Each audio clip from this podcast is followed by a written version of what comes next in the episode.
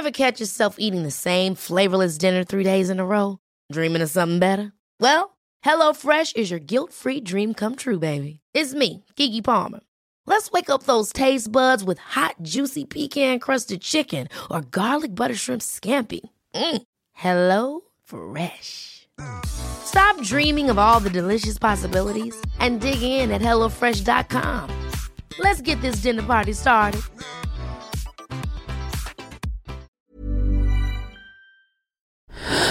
Louis.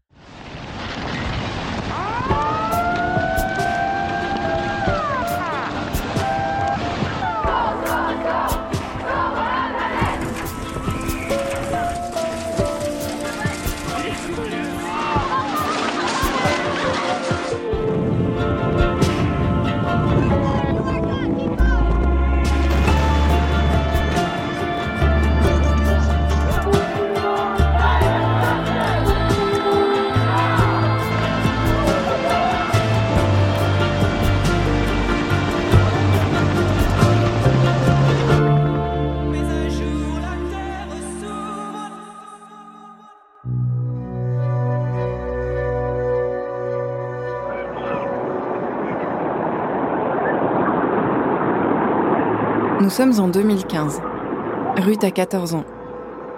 Elle vit dans le village de Cachazo, dans une région rurale du Malawi, un pays situé au sud-est de l'Afrique, entre la Tanzanie et le Mozambique.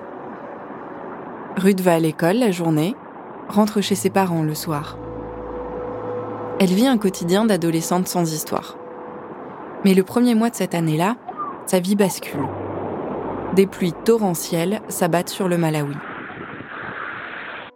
L'eau a envahi le village la nuit. Deux des plus grandes rivières du pays débordent. Les gens ont alors commencé à crier pour réveiller tout le monde. Des torrents d'eau emportent des villages entiers. Quand je me suis réveillée, je ne comprenais pas exactement ce qu'il se passait. D'autres adultes m'ont aidé à fuir pour me réfugier dans l'école primaire de Matundu, où il y avait un camp pour accueillir les victimes des inondations. Cette nuit-là, mes parents ont réussi à se réveiller, mais ils ont essayé de sauver du bétail et de la nourriture. Je ne sais pas ce qui leur est arrivé. Je ne les ai plus jamais revus depuis. Je suppose qu'ils sont tous les deux morts pendant les inondations. Le matin, d'immenses lacs remplacent désormais les terres fertiles et les habitations. À leur surface se dressent uniquement les cimes des arbres et les toits des maisons restées debout. Le bilan des inondations est catastrophique. 348 morts et disparus, plus de 300 000 habitations détruites.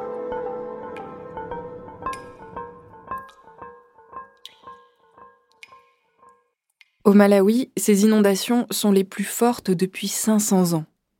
En cause, le réchauffement climatique. Depuis une trentaine d'années, il modifie progressivement le climat tropical du pays. Les événements climatiques extrêmes sont de plus en plus nombreux et de plus en plus intenses. Et comme ces inondations, ils bouleversent chaque année la vie de centaines de milliers de personnes. Elle se retrouve donc dans une école primaire transformée en camp de réfugiés et là, elle se nourrit des restes que daignent lui laisser d'autres rescapés. Parce qu'en fait, la priorité est donnée aux familles. Maria Oudrescu est journaliste au quotidien La Libre Belgique. Elle a recueilli le récit de Ruth lors d'un reportage au Malawi.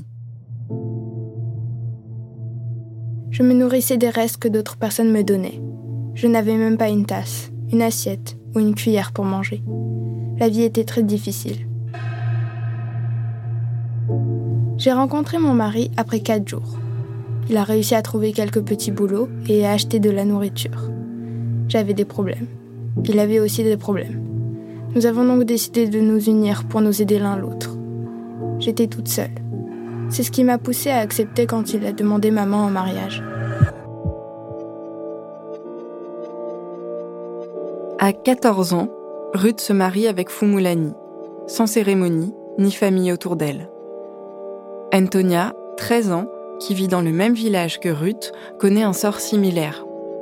Avant les inondations, ses parents étaient agriculteurs et Antonia les aidait à cultiver leurs parcelles. À l'arrivée des pluies torrentielles, leurs champs de maïs sont déjà recouverts des jeunes épis censés les nourrir pour le reste de l'année. En quelques heures, les champs verdoyants ont laissé place à un désert boueux. Les inondations ont détruit toutes nos récoltes. Après, nous allions chercher du bois de chauffage dans la forêt.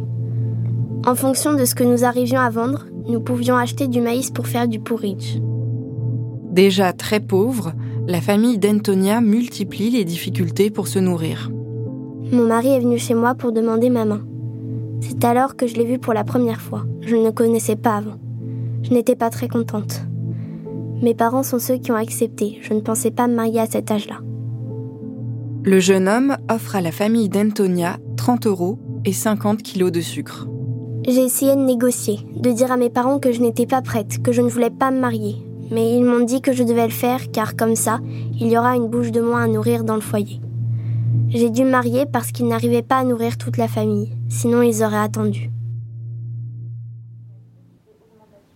Ok. Des témoignages comme ceux de Ruth et d'Antonia, Maria Audrescu en a recueilli des dizaines. Voilà, j'enregistre. Il y a cinq ans, la journaliste s'associe à deux confrères, Gaetine Chamberlain et Myriam Beller, pour montrer concrètement l'impact du changement climatique. À l'époque, ils ne se doutent absolument pas du phénomène massif qu'ils s'apprêtent à découvrir.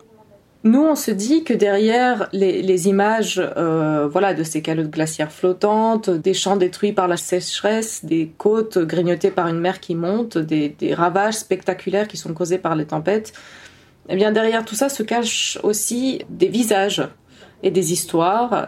Et on découvre notamment que se cache aussi la, la jeunesse fauchée de milliers, voire de millions d'adolescentes qui sont mariées avant l'heure, parce qu'en fait, quand, les champs sont constamment ruinés, que la nourriture vient à manquer, que les fermiers bah, peinent tout simplement à joindre les deux bouts, quand aussi les frais de scolarisation euh, deviennent insoutenables, eh euh, le mariage apparaît un peu comme une issue de secours aux yeux euh, de, de nombreuses familles. Leur recherche les oriente vers deux pays en particulier, le Malawi et le Mozambique. Car en 2015, le Malawi et le Mozambique figurent dans le top 3 des pays les plus touchés par les catastrophes naturelles. Cette année-là, pendant la saison des pluies, les précipitations qui s'abattent sur ces deux pays sont dévastatrices.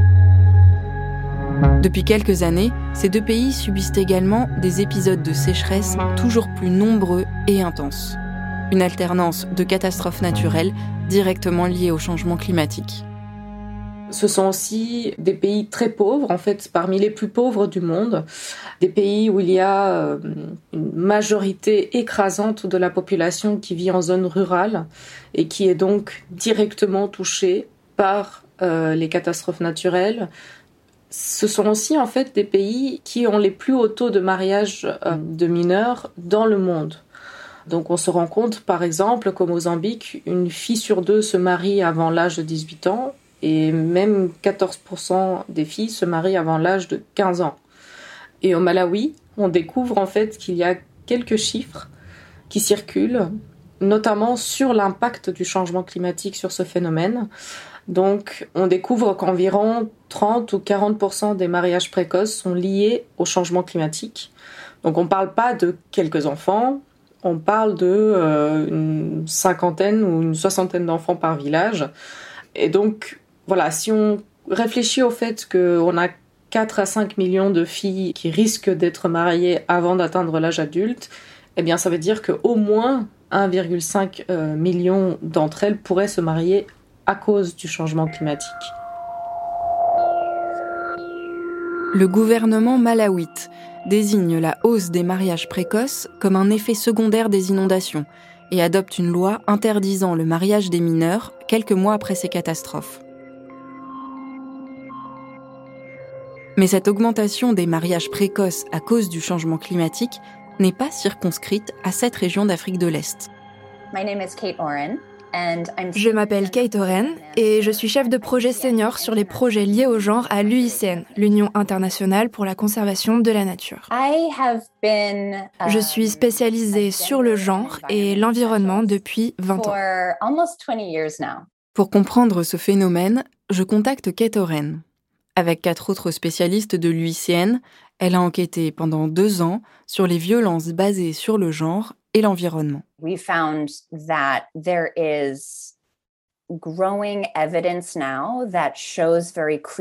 On a trouvé qu'il y a de plus en plus de données qui montrent très clairement que tout le progrès que l'on a fait à l'échelle internationale et aux échelles nationales pour diminuer l'omniprésence des mariages précoces forcés ou des mariages d'enfants, tous ces progrès vont très probablement être complètement annulés si on ne s'occupe pas de la crise climatique. Parce que le changement climatique est en train de créer des conditions qui vont empirer l'incidence des mariages d'enfants. Ce phénomène mondial est observé dans des pays et des contextes extrêmement différents. Donc, dans notre recherche, par exemple, on a trouvé que dans les zones qui étaient vulnérables aux inondations au Bangladesh, dans des zones où il se trouve qu'une proportion importante de la population vit déjà dans la pauvreté, où la dot est encore une coutume, les familles affectées par les inondations ou les sécheresses ont tendance à marier leurs filles le plus tôt possible pour éviter que le coût de la dot n'augmente quand elles grandissent. On a trouvé une situation similaire en Éthiopie, où selon la coutume, la famille de la mariée doit recevoir de l'argent. Eh bien, les familles affectées par les sécheresses voyaient le fait de marier leur fille comme une manière de toucher un revenu, par exemple sous forme de bétail, pour réduire les insécurités qui ont été créées par des désastres naturels.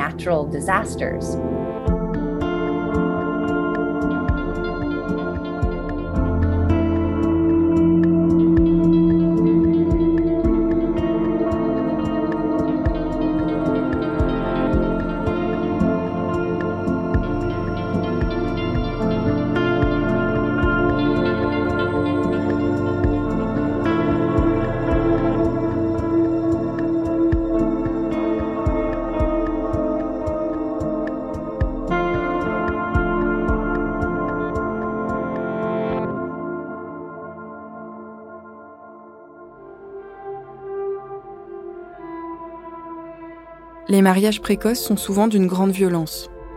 Maria Udrescu se souvient tout particulièrement des confidences de Ruth. Parce qu'un homme est un homme, il m'a vaincu. Je n'ai pas eu d'autre choix que d'accepter. Donc c'est arrivé. Mais c'était très douloureux.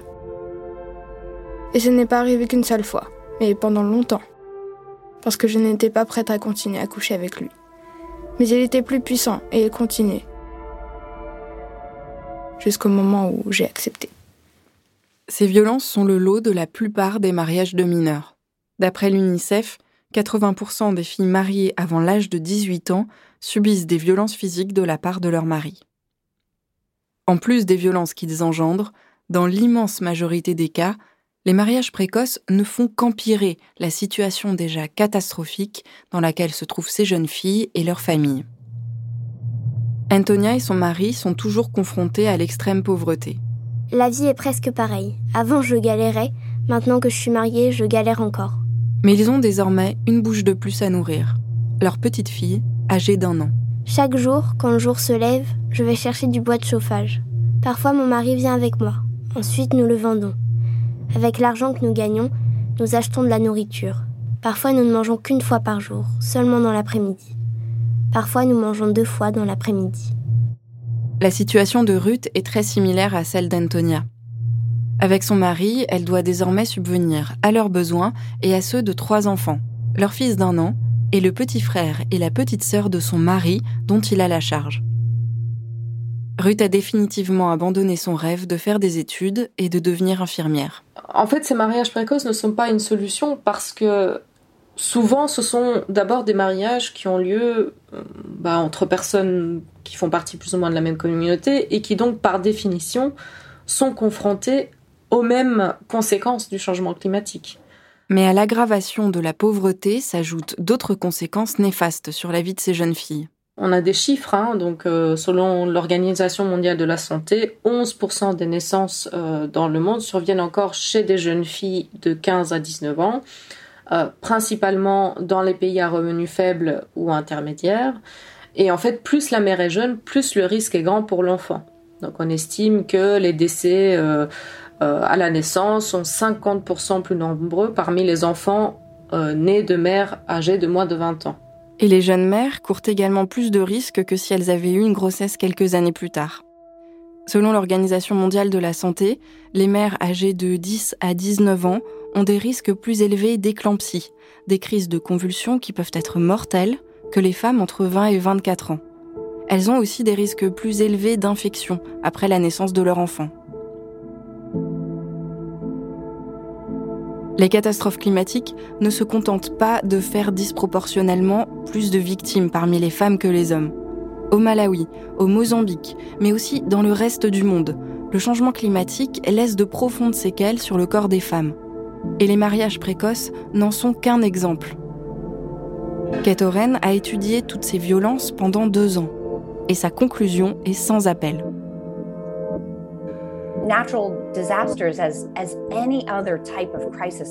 Les catastrophes naturelles, mais comme n'importe quelle autre forme de crise en fait, exacerbe et aggrave les inégalités existantes. Et ça inclut les inégalités de genre.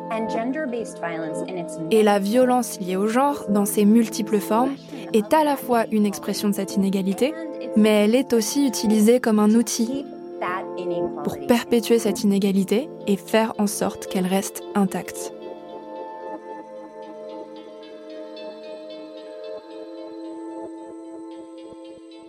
En moyenne, d'après l'Organisation mondiale de la santé, environ une femme sur trois dans le monde a été victime de violences perpétrées par son partenaire. L'OMS reconnaît qu'en raison de la stigmatisation de ces violences et de leur sous-déclaration, ce chiffre est probablement bien plus élevé. Les violences physiques et sexuelles perpétrées par les hommes contre leurs compagnes font donc partie de nos quotidiens. Mais elles se multiplient après une catastrophe naturelle. Le stress socio-économique associé à des situations de crise peut augmenter les cas de violence dans les relations intimes et de violence conjugale, parce que certains hommes sont incapables de gérer, ou en tout cas ils n'ont pas les capacités, les outils et le soutien pour gérer des situations de stress autrement que par la violence.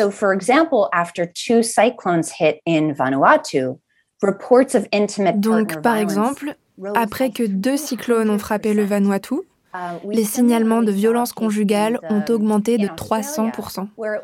On a vu quelque chose de similaire en Australie, où il a été documenté que les violences conjugales augmentent lors des années de sécheresse sévère. On commence aussi à voir des signes de ça dans différents pays. Et ici, je veux vraiment insister sur le fait que c'est un problème qui concerne les pays du Nord comme les pays du Sud. Ce ne sont pas des choses qui arrivent simplement ailleurs ou aux autres. Ça se passe chez nous aussi. Et on sait ça. On le sait en particulier parce qu'on a tous traversé cette pandémie de Covid. Et si on ne devait avoir appris qu'une chose, c'est à quel point cette pandémie a augmenté les violences liées au genre dans tous nos pays. Par exemple, dans les années qui ont suivi l'ouragan Katrina dans mon pays natal, ici aux États-Unis, le taux de violences liées au genre a plus que triplé.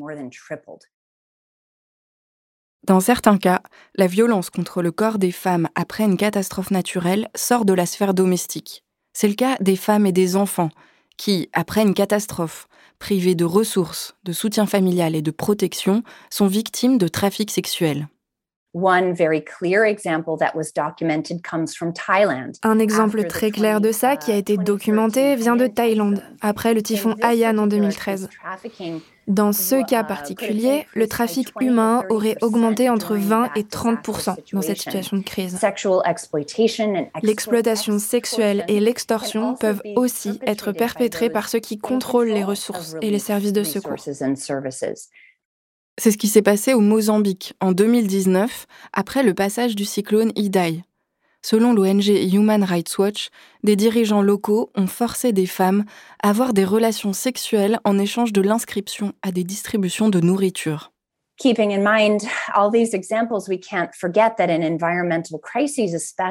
En gardant en tête tous ces exemples, on ne peut pas oublier que dans les crises environnementales, surtout celles qui sont causées par des désastres climatiques, la police, les services de protection et de soins sont aussi très susceptibles d'être débordés.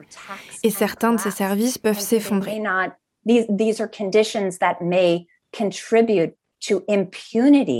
Et donc ce sont des conditions qui peuvent contribuer à l'impunité des violences liées au genre, parce que nos systèmes ne sont pas suffisants pour punir ces crimes, même quand des lois existent. Et ça renforce cette permissibilité et le risque que les violences liées au genre se développent et prolifèrent.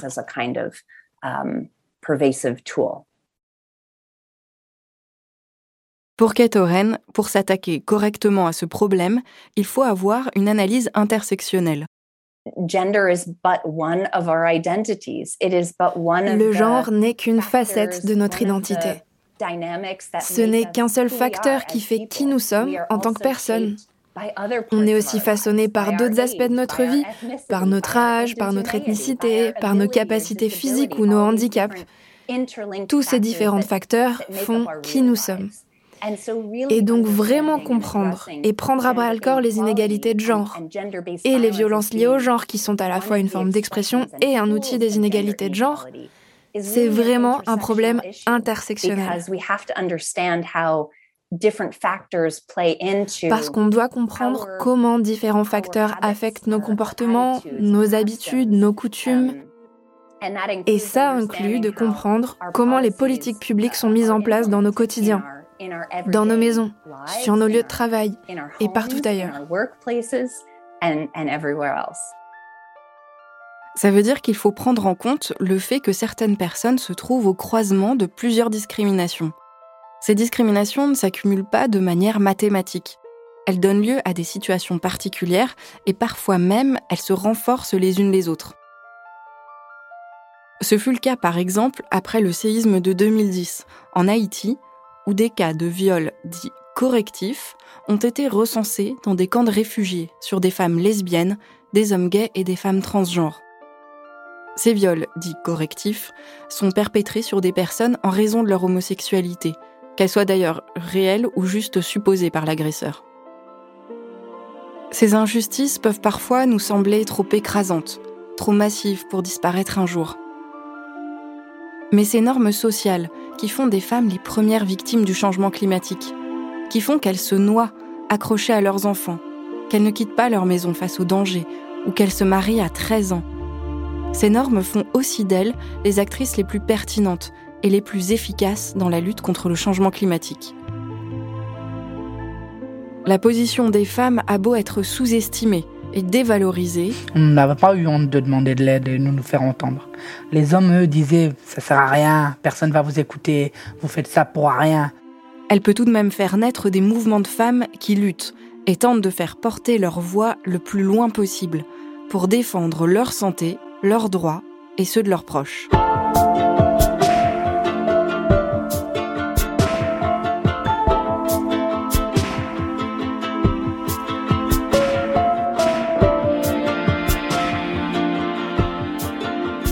Je suis Lucille Torregrossa et vous venez d'écouter le troisième épisode d'Un jour, la Terre s'ouvre.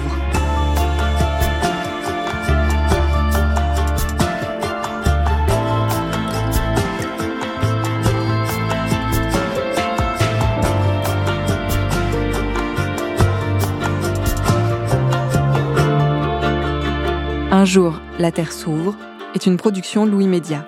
Vous pouvez vous abonner sur toutes les plateformes de podcast, nous laisser des commentaires et des étoiles et en parler autour de vous. Et si vous souhaitez soutenir Louis, n'hésitez pas à vous abonner au club louismedia.com slash club. À très vite. Ever catch yourself eating the same flavorless dinner three days in a row? Dreaming of something better? Well, HelloFresh is your guilt-free dream come true, baby. It's me, Kiki Palmer. Let's wake up those taste buds with hot, juicy pecan-crusted chicken or garlic butter shrimp scampi. Mm. Hello Fresh. Stop dreaming of all the delicious possibilities and dig in at HelloFresh.com. Let's get this dinner party started.